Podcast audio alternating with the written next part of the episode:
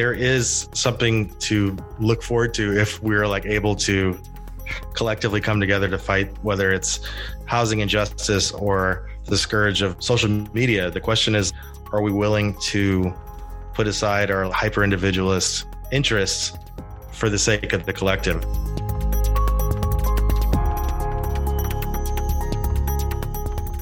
Hello, and welcome to Tete a Tete, the Rice Architecture podcast series. I'm your host, Lindsay Chambers, and today's episode features designer and filmmaker Giorgio Angelini. After a career as a touring musician, Giorgio enrolled in the Masters of Architecture program at Rice University during the height of the 2008 real estate crisis. It was during this time that Giorgio got the inspiration for his directorial debut, Owned, A Tale of Two Americas. Giorgio also has worked for the boutique architecture firm Schaum Shieh, and he continues to practice architecture in Los Angeles with fellow Rice architecture alum Mary Kasper. Giorgio's latest film, Feels Good Man, created with his producing partner Arthur Jones, was released in August of 2020. We're excited to share a conversation with Giorgio about getting into filmmaking after architecture school, home ownership in the US, and the power of memes, among other things. Let's dive in.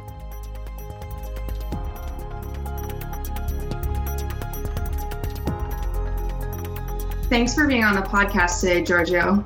It's a pleasure to be here. Thank you for inviting me starting off, you've tried your hand at a number of skills. You've toured with a band, studied and worked as an architect, and now you're producing, directing, and even doing cinematography and films. So, can you talk a little bit more about how you kind of tackled each new endeavor and what advice you have, maybe for students, especially who are looking to apply their skills and creativity in new ways? Sure.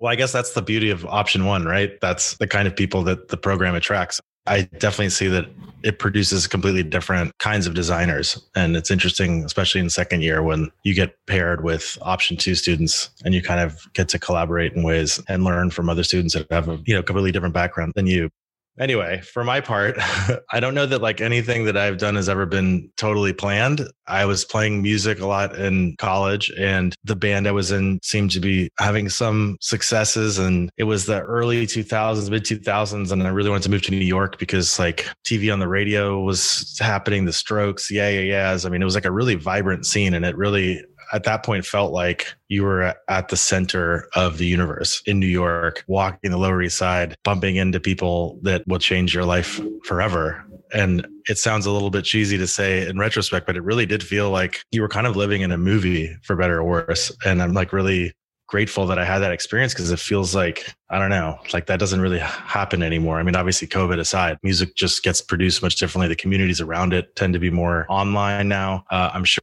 part of it is just because I'm older and not as plugged in, but it definitely feels like there's not as much of a scene anymore. But anyway, that said, like because of that experience, I got to tour not just around the country quite a bit, but like around the world. Whatever minuscule salary I had, I really was given the opportunity to visit most of Europe and Japan several times over that was an invaluable experience for me. And my sort of shift into architecture was quite accidental. It, it really came at the end of uh, a really long touring cycle and sort of the intersection of that and the housing crisis, which actually ended up having like a really acute, rapid negative effect on the touring market. Like just overnight, clubs just didn't have money to offer bands for touring. You basically were doing it completely speculatively. No one could like guarantee you any money. And then also I got fired from the band that was playing it at the time. And so I was just kind of like looking around for the first time in my life at, at like 28 kind of looking back at the last 10 years and being like, well, this was really fun, but it all felt like it just kind of got taken away from me overnight.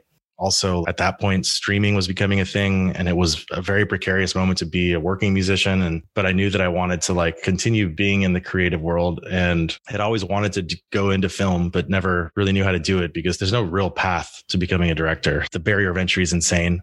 But so my mother encouraged me to instead of go to film school to go to architecture school because her perspective was like architecture school is nothing if not a study in creative process. And i think she like i think all good mothers should do is like recognize something in their children that they need or that are missing. And uh, she was very right. And uh, you know that year i think was the biggest influx of applications to graduate schools and because of the housing crisis everyone was just going back to school.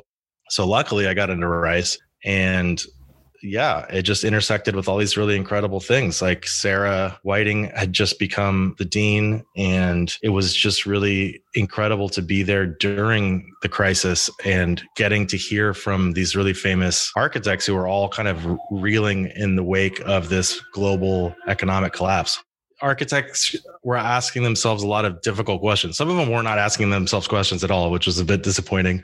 Uh, I got into quite a, a, fracas at one point when I th- I think I asked Sylvia Lavin. She was the first speaker uh, to speak under Dean Whiting's tenure, and she was talking about her book "Kissing Architecture." And it's like the moment felt very strange. I'm like, the world is in disarray architects have some blame because we are nothing if not desire creators. And like, what the hell are these desires that we've created in the marketplace? We're just being used as this tool for capital accumulation. And like I said, how, how can you reconcile the decadence of it all? It just seemed like such a detached moment. And I'm not sure that we still ever came out of it. But that was also kind of how own started because my third year uh, as a grad student i got to apply for a travel fellowship and i'd read this article about this abandoned mcmansion development project in inland empire california and it was like a bloomberg article as if i recall correctly. But weirdly there was no photographs attached to it. But the description of the space was insane and i was like well i want to go take the photographs for this article that they probably didn't have a budget for and that's why they're not there. So luckily rice agreed to give me some money to go out there and i'd never been to inland empire but it's basically everything east of LA in the desert and it's an area that used to be replete with with orange groves. That's the crop that basically like built Riverside and I get to this development site and it's like parcel after parcel after parcel of like burnt down orange groves, like the charred remains of these trees standing next to on the other side of the street, like these half built McMansions. And it was a really alienating experience. Like it was hard to explain how alone I felt and how weirdly dystopic it all felt anyway, coming out of grad school, that is what ended up turning into owned. And luckily, I, I worked for Troy Schaum, and he was really gracious and giving me time off throughout the years to like film this thing. And it just constantly evolved from there. You know, architecture and film are really related in the sense that you're taking a two dimensional idea and three dimensionalizing it you're having to negotiate between the kind of capital interests of investors and your own artistic ambitions and you're wrangling these other kind of technicians to create something that's really just in your head that's coming from a piece of paper. In the case of architecture it's a you know obviously floor plan or section or whatever. And in film even in documentary it's a script. And so i think they tug at very similar parts of the brain. So i'm not sure that i could have made that film without having gone to architecture school. I'm not sure i could be making any film at all really without having gone to architecture school yeah, no, I think that makes a lot of sense though. Like we all learn to kind of develop a narrative for our project and why we set it up. And that's similar to films. You might have had this kind of inspiration looking at all of those housing tracks in California's Inland Empire, but one image isn't the entire film necessarily. There's a lot more that goes into crafting a whole narrative.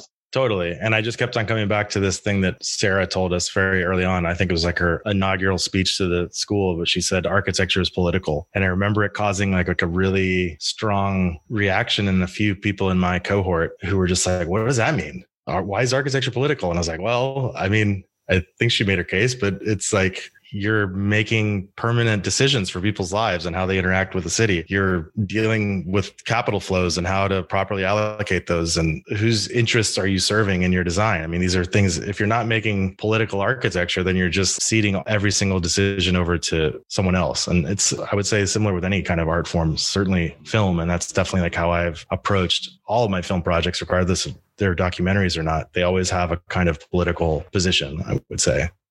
Yeah, and getting a little bit into that. So you talked about how you kind of took all these photographs of Inland Empire and that started to plant the seeds for your documentary owned A Tale of Two Americas. But then the final film really looks at the development of racist post-war housing policies and how that created a racial divide in home ownership and then was connected to suburbs and cities and then the film also talks about the urban uprisings that were happening around the time when Michael Brown and Freddie Gray were both murdered in Ferguson and Baltimore, respectively. How did the full, larger narrative develop after that initial research ended?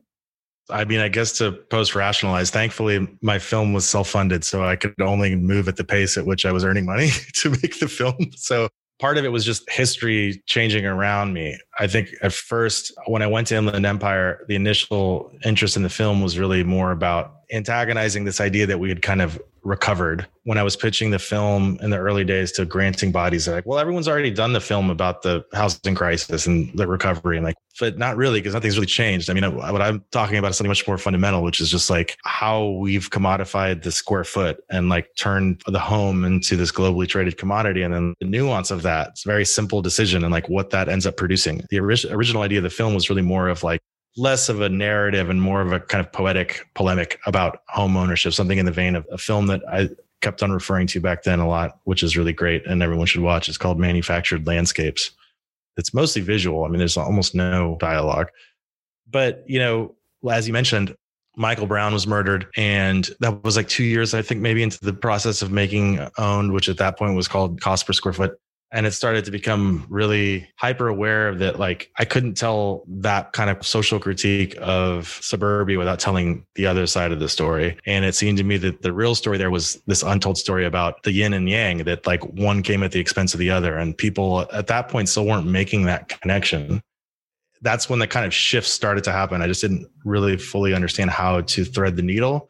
And i started writing grant proposals again for that version of the film. And people were like, but what does one have to do with the other? Like, I don't get it. Like, what does suburbia have to do with inner city America? And it seems weird to say that today because thankfully everyone very clearly sees that connection. But it really wasn't until Ta-Nehisi Coates, uh, at least from my perspective, when he wrote The Case for Reparations in the Atlantic, just talking about reparations in terms of housing policy and just what Black Americans were denied coming out of World War II, and the very clear case to be made for like how much wealth the white middle class of America earned over that same period just by being given free loans. And it wasn't until that article came out that I finally felt like, again, back to something Sarah said when we were in thesis. She's like, when you come up with a thesis if you think of like thesis as a uh, as a banquet you never want to be sitting alone at your own table if your table is your idea. You want to be at a table with other people who are like contributing to the story.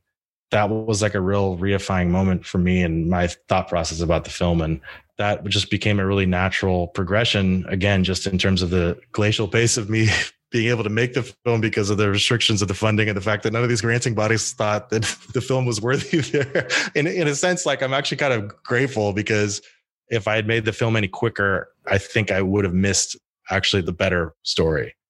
Yeah, I definitely think, I mean, I've seen the film a couple of times and I feel like it is great in that it makes a lot of connections that I think, like you said, not everyone had noticed at the time. And I think those connections have been made a lot more clear to us. But I think it was really helpful in priming some of the other education that at least I was doing. And I feel like hopefully a lot of my colleagues at Rice were able to see the film too and kind of get the same understanding well, and it's like back to this idea of architecture being political. There was a very deliberate reason for finding the Gregory Ain story. I found Gregory Ain very early in the process of making the film. Again, when it was just a visual film, those homes are beautiful, but they're tiny and they're all about the space and efficiency. And they just became these really fun kaleidoscopes through which to film. But I carried that story with me throughout the entire process of the film. And I was always banging my head against the wall, being like, how, how can I keep the Gregory Ain part of the story in now that it's the film about racial justice. And then I met Gregory Ain's daughter, and she was like, "Oh yeah, the uh, the FBI like basically tried to have him killed."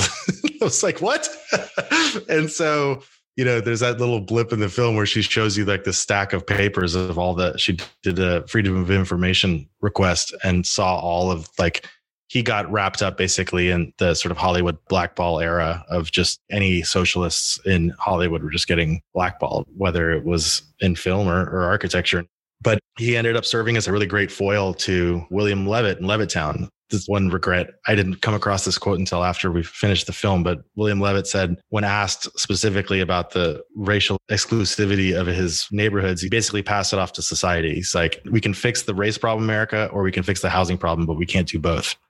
You know, that's specifically what Gregory Ain was trying to do. And maybe, I don't know, maybe William Levitt was right maybe he was right in a cynical kind of way just to say like people aren't ready for this shit i don't know i think you have to kind of conclude that maybe he was right because obviously gregory Ain basically had hud funding withheld from him and his all of his projects at that point had to get privately funded yeah it's a crazy story Well, I mean, that goes to the importance, I guess, of architecture really being political. Is if they saw kind of what Gregory Ain was doing, and they the FBI was like, "Well, we have to shut this down. This isn't yeah. This isn't good. Well it was like a, a, two-pronged approach. You have like the federal government the fha basically saying look unless you make these homes racially exclusive we can't give you government insurance like government financing and then banks aren't going to issue loans to a pro- program that isn't backed by the fha basically you know this is the way that systemic racism has often worked is like you're winking at the problem, right? You're like, oh, well, we're not telling you you can't build homes for black residents. We're just telling you that we can only, you know, insure them if they're not there because we've deemed them to be like a financial liability, even though there's never been any data to support that, of course. You kind of started to talk about this a little bit when you were talking about reading The Case for Reparations. And I also think the film really underscores the importance of home ownership and how it le- left out a whole part of the population in the United States and really allowed the white middle class to get a lot of generational wealth. And then Black Americans didn't have access to that. I wonder, after your experiences working on the film, how do you think housing policy can really be reformed to make home ownership more equitable? Yeah, I, I, don't. Yeah, we have to. I mean, we can't. we have to try. But you know, it's still really, really bad. Just like last month, this black family was they were either trying to get a line of home equity or they were trying to list their home, and they had an appraiser come to their house, and the appraiser appraised the home for a value that was very low, and they were like, "This seems very weird." And so then they decided to get their white friends to pose as the owners and get another appraiser in the same company to come and appraise the house. And the second appraisal was double the price just because it was, you know, quote unquote, a white family and it was all faked. That's insane, right? Because that's a perfect example of how something that seems perfunctory and boring actually has huge impact. The power of an appraiser is basically the power of someone to tell you how much money you have right? If you if we've built a society and an economy in America where we've told people that their key to wealth accumulation and their key to a safe retirement is in the equity you build in your home. If an appraiser comes to a black family and just arbitrarily says that their house is worth half of what it is, you're basically stealing money from people. Not basically, you are. You are literally stealing money from people. So, you know, I don't know how you fix something like that. What they were doing was illegal.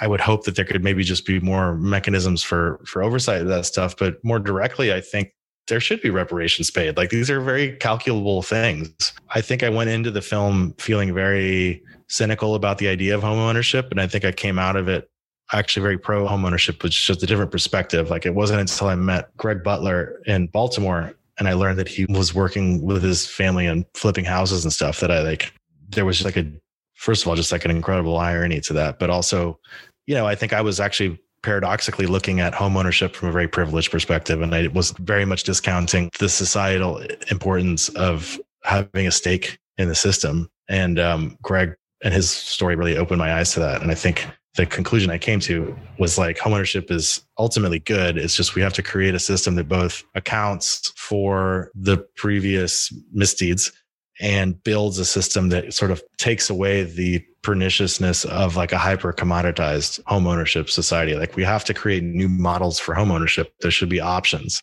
If you want to buy a home today, you basically have no choice other than to play in the casino. One thing I would really be interested in testing in the future is like building a cooperative housing model where if you give someone an option, like house A, house B. House A is the traditional casino model that you everyone's familiar with. That house is worth two hundred thousand dollars, and house B is in this cooperative system where you know because all of this, of course, is we're, we're constructing the games for our own financialization, right? Like this is something people often forget when you try to change the game. Well, you can't do that. It's like, well, it's all imaginary. We, we, we construct these systems in our own image. So like if you have house B, which is in a cooperative system, which basically says these homes will not accrue in value or like they only accrue in parity with inflation and you have to contribute to the maintenance. And then when you sell it, you just get back what you put in. You know, would you choose house A or house B? I think a lot people, a lot of people would choose house B just knowing that their value judgment they're making on a home is simply in security, not in the potential to make huge sums of money by like just timing the market right and picking the right neighborhood. These are the systems that lead to gentrification. These are the systems that lead to toxic loan culture when you the concept of a home is like exclusively tied to wealth accumulation it teases out the worst in us and on the social side it teases out the racism because of course if you've grown up thinking that living near black people or people of color brings your property values down then you're going to do everything you can to keep those people out even though there's obviously no data that supports that and then like on the financialization side, if all you see the home is not in its functional value to give you shelter and security, but to make you rich, you know, you're going to be a victim of all sorts of refinance schemes and all that kind of stuff that American housing is uh, replete with. Yeah, I feel like there are a lot of problems with just the financial aspect of housing and kind of how we approach those systems. But I'm wondering what do you think architects can, what is their agency in this situation? How can they participate in making this better? I don't know. It's like a lot of people have written about this better than I have, I'm sure. But it was not that long ago that architects were seen as the of the world. You had a great amount of power to visualize our futures and there was a lot of dynamism involved. Disney literally had the house of the future. There was like a perspective that the house was this machine that would really change society and it was the nexus of design and technology and functionality and all these things. And now it's really instructive to look at the exhibits of the House of the Future from back in the 50s versus the photos that I came across. I don't even know if that the exhibit exists anymore, but it's essentially just like a, you know, HGTV McMansion slapped together garbage, you know, with like Daltile and whatever corporate sponsors are available. I think it says a lot about our role as architects in that we've kind of ceded our cultural value over to developers. And I think in the same way that the single family home and suburbia was pitched to America as this object of desire. That was a design. That was something that architects participated in. In the same way, we can like start changing those desires. I think we take for granted the fact that people's opinions on these kinds of things actually change and are very fluid. And we're not doing enough to offer people different incentives, or the ones that we are are always under the auspice of financialization, right? Like the whole tiny house movement is a response to like, oh, homes are expensive. So let's just make them smaller. And it's like, to me, that is the worst response to it's like, you should feel happy living in a 300 square foot shoebox you know, live in your own personal prison. But it's like, no, that's the wrong, that's the wrong perspective people should have dignity to live in an appropriate amount of space. It doesn't mean we have to have like 5,000 square foot McMansions, but like it is to say that people should be able to afford an appropriate sized home and they shouldn't feel like they're at the whims of a financialized marketplace that they have no control over. They're at the whims of these global financiers. So, in terms of what architects can do, I think we should get more involved in development I think there's a perception that architects should be taking on more responsibilities. I think because we're the only discipline in general, but specifically in the world of construction that actually synthesizes all of these different disparate ideas of culture, landscape, ecologies, engineering, and financing, right? No one in the chain that creates all these things is thinking about those things other than architects. So it stands to reason that we should be the people that are making the decisions, not the developer who's, again, just an extension of capital. It's no surprise then that cities look the way they look. I think we should bring back the House of the Future as the program and give people compelling reasons to engage. It is interesting to think that we have gone from maybe the house of the future to the huge McMansion, and then now there's also space for that like really tiny house. And it's been less than 100 years for all of those things. So there's no saying that we can't kind of push things back right. to like a, a better place that would make more sense for everyone and kind of benefit everyone in the end yeah there was there was a set of data points that was the kind of guiding principles of the film. The average size of the family in 1950 was something like three and a half people and today it's two and a half.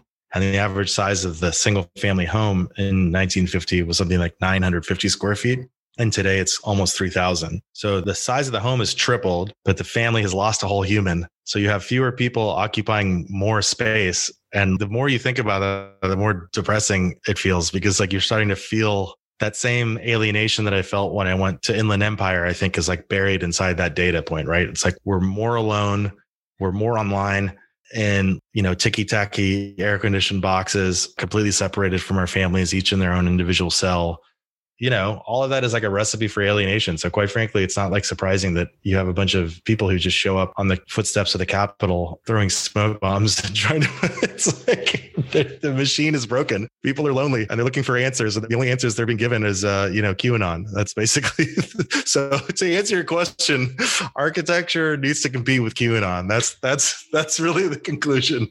That boils it down to one succinct point. I think though it's a good segue to maybe comparing owned and feels good man because I feel like they initially seem like they're about maybe disparate subjects because you have on one side racism and specifically capitalism and the US post-war housing market and then on the other side you have the creator of Pepe the Frog and kind of how that symbol was then co opted by the far right. But I think there are parallels in the ways both films kind of deal with commodification and its impacts on society and then alienation. And I'm just wondering if you can talk a little bit more about kind of what you see as the connection between the subject matter of those two films.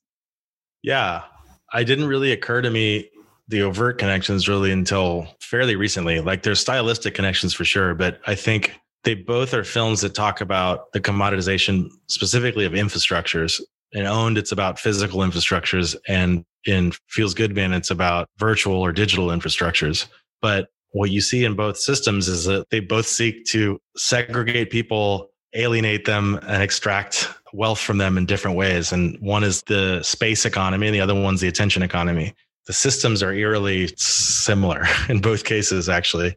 Well, this is great that you even said there are stylistic parallels because I wanted to talk about that. So, Owned is you describe it as a fever dream kind of film, but then the descent into the dark side of meme culture that's shown in Feels Good Man is already kind of inherently trippy, and there's all these animation sequences in the film some of the sequences in both and some of the elements of scoring feel tonally very similar. And I'm wondering, do you think this was a conscious effort to develop them in an analogous way? Like, is that part of what you're trying to develop stylistically so they all fall into maybe an arc of your films? A canon?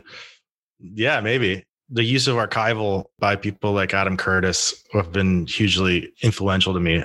In Owned, I was like, you know, you could make a purely archival film version of Owned and it would be interesting. But I was like more interested in seeing how you can use archival to generate a set of kind of antagonizing paradoxes opposite to Adam Curtis, who he narrates his own films and he writes beautifully, and that's great. I did not want myself in the film. For me personally, I just think it's kind of a crutch in a sense. I mean, it works for Adam Curtis because he's talking about incredibly heady things and it just works. But I wanted to see if there was a more nuanced way of having people come to their own conclusions and then using archival work as a way to kind of bookend ideas. It wasn't until I met my editor, Drew Blattman, that I was able to finally see that on screen. Because I'd been filming for five years, but I'd never really been playing that much with the archival up until that point. When I first pitched in the project, I was like, you know, there's all these interviews and facts and narrative arcs, but I want to see the America dream playing itself on screen over the exact same kind of time horizon and see how that dream turns into a bit of a nightmare and kind of see the stuff that we film and the archival kind of play back and forth with one another to kind of expose the lie. That to me is like the power of using that. And Drew Blattman was also one of our editors on Feels Good Man. That film is specifically about memes. So you're like inherently using archival because that's essentially what memes are. They're just like capturing history in real time. They're super fascinating for that reason. So it was maybe a more literal translation in that sense. There was maybe a little bit less nuance, but also much more fun in just the discovery process of like which memes to use and like how to intersperse them and how to like play them against one another. Watching both of them, it seems like memes and ads, they're kind of like the same. Yes. They're kind of like the same yes. thing is what's happening at the end of the day because at these two different moments in time there's like a proliferation of ad culture and then there's now like a proliferation of meme culture. Both of the films are getting at how we're just i mean i guess now since we have ads and memes yeah. we're faced with like a double onslaught. Yes. Both of them are two different points in time. There's just this onslaught of images that you have to deal with every day and the dark side of both of those. Well, thank you for saying that because now I'm remembering what I wanted to say. That, that Matt Furie, the creator of Pepe the Frog, his comic book that Pepe was featured in, Boys Club, is essentially his response to growing up as a Gen X kid and his response to 80s TV ads like, Where's the beef? and all these kind of slogans and stuff. You know, we have that animated sequence in Feels Good Man of, of the garbage world. In a sense, owned was the documentary about the garbage world. And you're totally right. Like memes and ads occupy similar space in our brains and they operate similarly in the sense of repetition. I mean, I love memes. I follow a lot of great meme accounts, but it's also what's very scary about memes because I think the way that they spread and the way that they are repeated and not just repeated but then built upon it makes it so it's like an ad that you are also participating in and that you are also rewarded for in participating in because if someone big shares one of your memes like say a president that can be life changing to you in the political world memes kind of invert the relationship between politician and a constituent. Whereas like the constituent typically would be a passive receiver of a political information. Now with meme culture, they have the potential to drive the conversation. And in some cases, that's great. The BLM movement last July was the most popular owned has ever been, as most times it was ever seen, even though it had been out for two years. And a lot of people will justifiably criticize something like the posting of a black square as a kind of empty gesture of solidarity. But there is a collective power to that, right? That like spreading that meme also meant that mainstream America suddenly felt safe to come out of whatever emotional hovel they were inside of. And the numbers were incredible. Overnight, practically, the polling for support of Black Lives Matter flipped from like 40 60 to 60 40 in the span of like a month. That's insane. And I feel like memes contributed greatly to that. Similarly, memes are also empty calories in terms of the kind of intellectual content behind them. And so you also kind of see how memes create like a factionalized political collective of people who just kind of identify with images and there's not really much beyond that surface. And so it's also kind of quite concerning because of course there's also like a kind of radicalization side to the way that memes operate too that obviously QAnon directly plays into. Yeah, Feels Good Man. Also, it came out in August and now in January we had the Capitol insurrection. So it it was interesting watching that last week because the film really does make the point and i think well also people at the time were making the point but they were saying this is not going to get better if we just keep leaving things be. And then it was just interesting watching the film knowing that that had happened and being like well they were right. This is what has happened now. Yeah i mean to me feels good man is about understanding how the internet operates and standing up to it. For a lot of, especially younger people, when the film came out, you know, we were concerned how people would respond to the film for a variety of reasons. But for younger audiences, they saw the film as like, thank God someone's finally telling the story of our generation and a feeling that the internet had been stolen from them.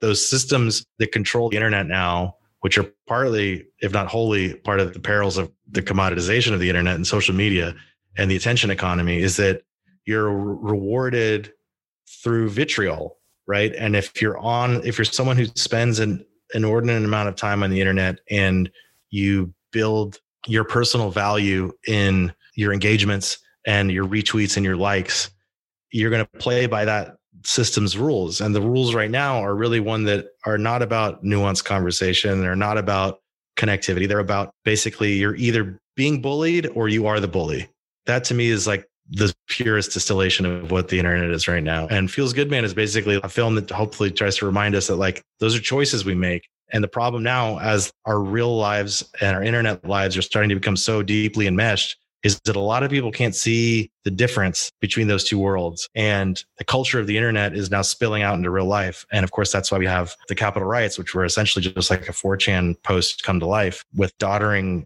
retired plumbers just kind of walking around with their eyes glazed over, holding a selfie stick, and then actual militant psychopaths looking to kill people. Yeah. Most all of this is like made possible by memes, basically. Yeah. Yeah. Maybe to end on more of like a positive note. Yeah.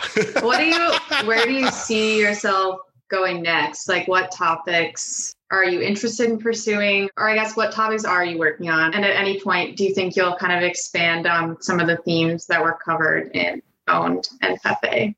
For sure. Yeah. I mean, so I'm working with my creative partner, Arthur. We did Feels Good Man. Arthur also did the animations on Owned. Yes, we're working on a project that is in similar realm. We'll see if it gets off the ground. But you know, we're also working on animated projects and I'm writing a script with a writer friend of mine it's based off of her memoir, but they are all political in one sense or another. And they're all, especially the scripted project, deeply involved in sort of understanding this particular moment that we're in right now, interrogating the functional use value of the internet and like whether it's actually been a net positive for humanity. But in a scripted project, obviously, can be less on the nose. So I'm really excited about that one. Well, we'll be looking out. But Feels Good Man is a hopeful story. That was something we like really made. We did. Yeah, it ends. It ends on a positive note. Yeah. That I, I mean, I didn't know about Pepe being used in the. Oh, in the Hong Kong protest. Yeah. Well, and it shows you the power of collectivism and the fact that there is something to look forward to if we're like able to collectively come together to fight whether it's housing injustice or the scourge of social media. The question is are we willing to put aside our hyper individualist interests for the sake of the collective? And i think i don't know it's going to be really interesting to see what happens coming out of covid hopefully coming out of covid.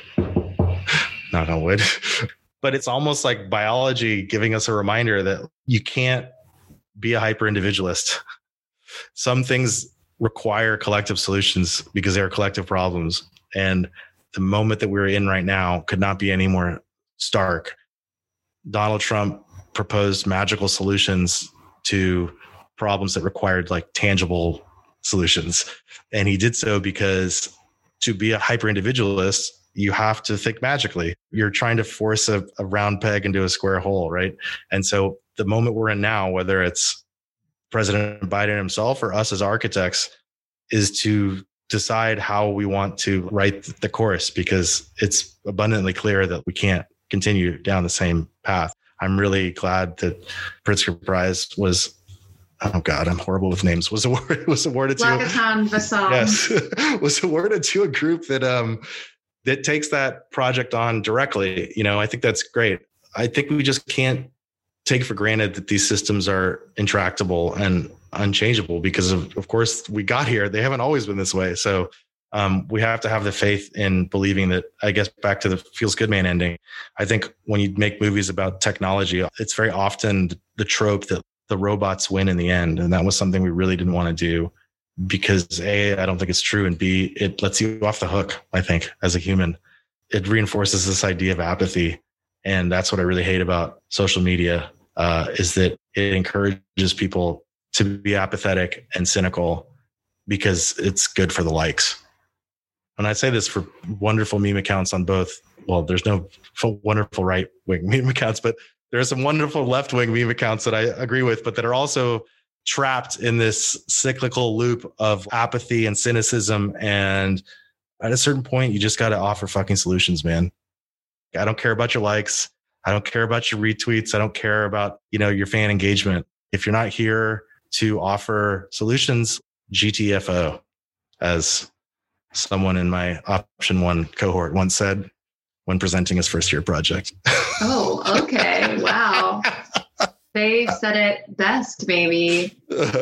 You've proven even no matter what you end up doing creatively or or not, even if you don't think it is political, there is some connection sure. to that. And you have to figure out how you're gonna engage with those systems and how you're gonna Yeah. Basically what kind of stand you're gonna take. For sure. It's just I think what the last year hopefully has made clear to a lot of people is that and often this is a position that middle class or wealthy white Americans often say is that, oh, I'm not a political person. That's not feasible anymore. You're either maintaining the status quo through your passivity or you're part of the solution. And that was also the story of Matt. I think Matt is a guy who didn't choose to be in the situation he was in. He was reluctantly thrown into it. And he finally realized that he had agency. It took him a long time to figure out how to get that agency, but like he got up off the proverbial couch and he did something about it. And I think that's the same message across both films and the way I hope to like yeah. engage in any other kind of future project. It's a good way to operate. The film shows it took Matt a while, but he eventually realized what was happening. He took a stand. It doesn't matter how long it takes you, but you got to yeah. get up there and go sometimes. Yeah. In terms back to your earlier question about what architects can do, you don't have to like reinvent the American housing system to affect change. You can also like be in a meeting with a developer and ask them, Hey, have you thought about how to raise funds for affordable units? Like, have you considered this?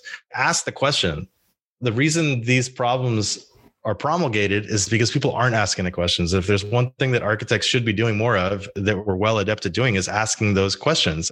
That's such a simple thing to do. I think we should have the courage to be that voice in a room. And that collectively can really change shit. Don't beat yourself up because you're you're never gonna like take down Amazon. Maybe you can. We can get there. Yeah, you gotta start somewhere. Yeah, exactly. Thanks for being on the podcast. We really appreciate it. Right on. Well, thank you for having me.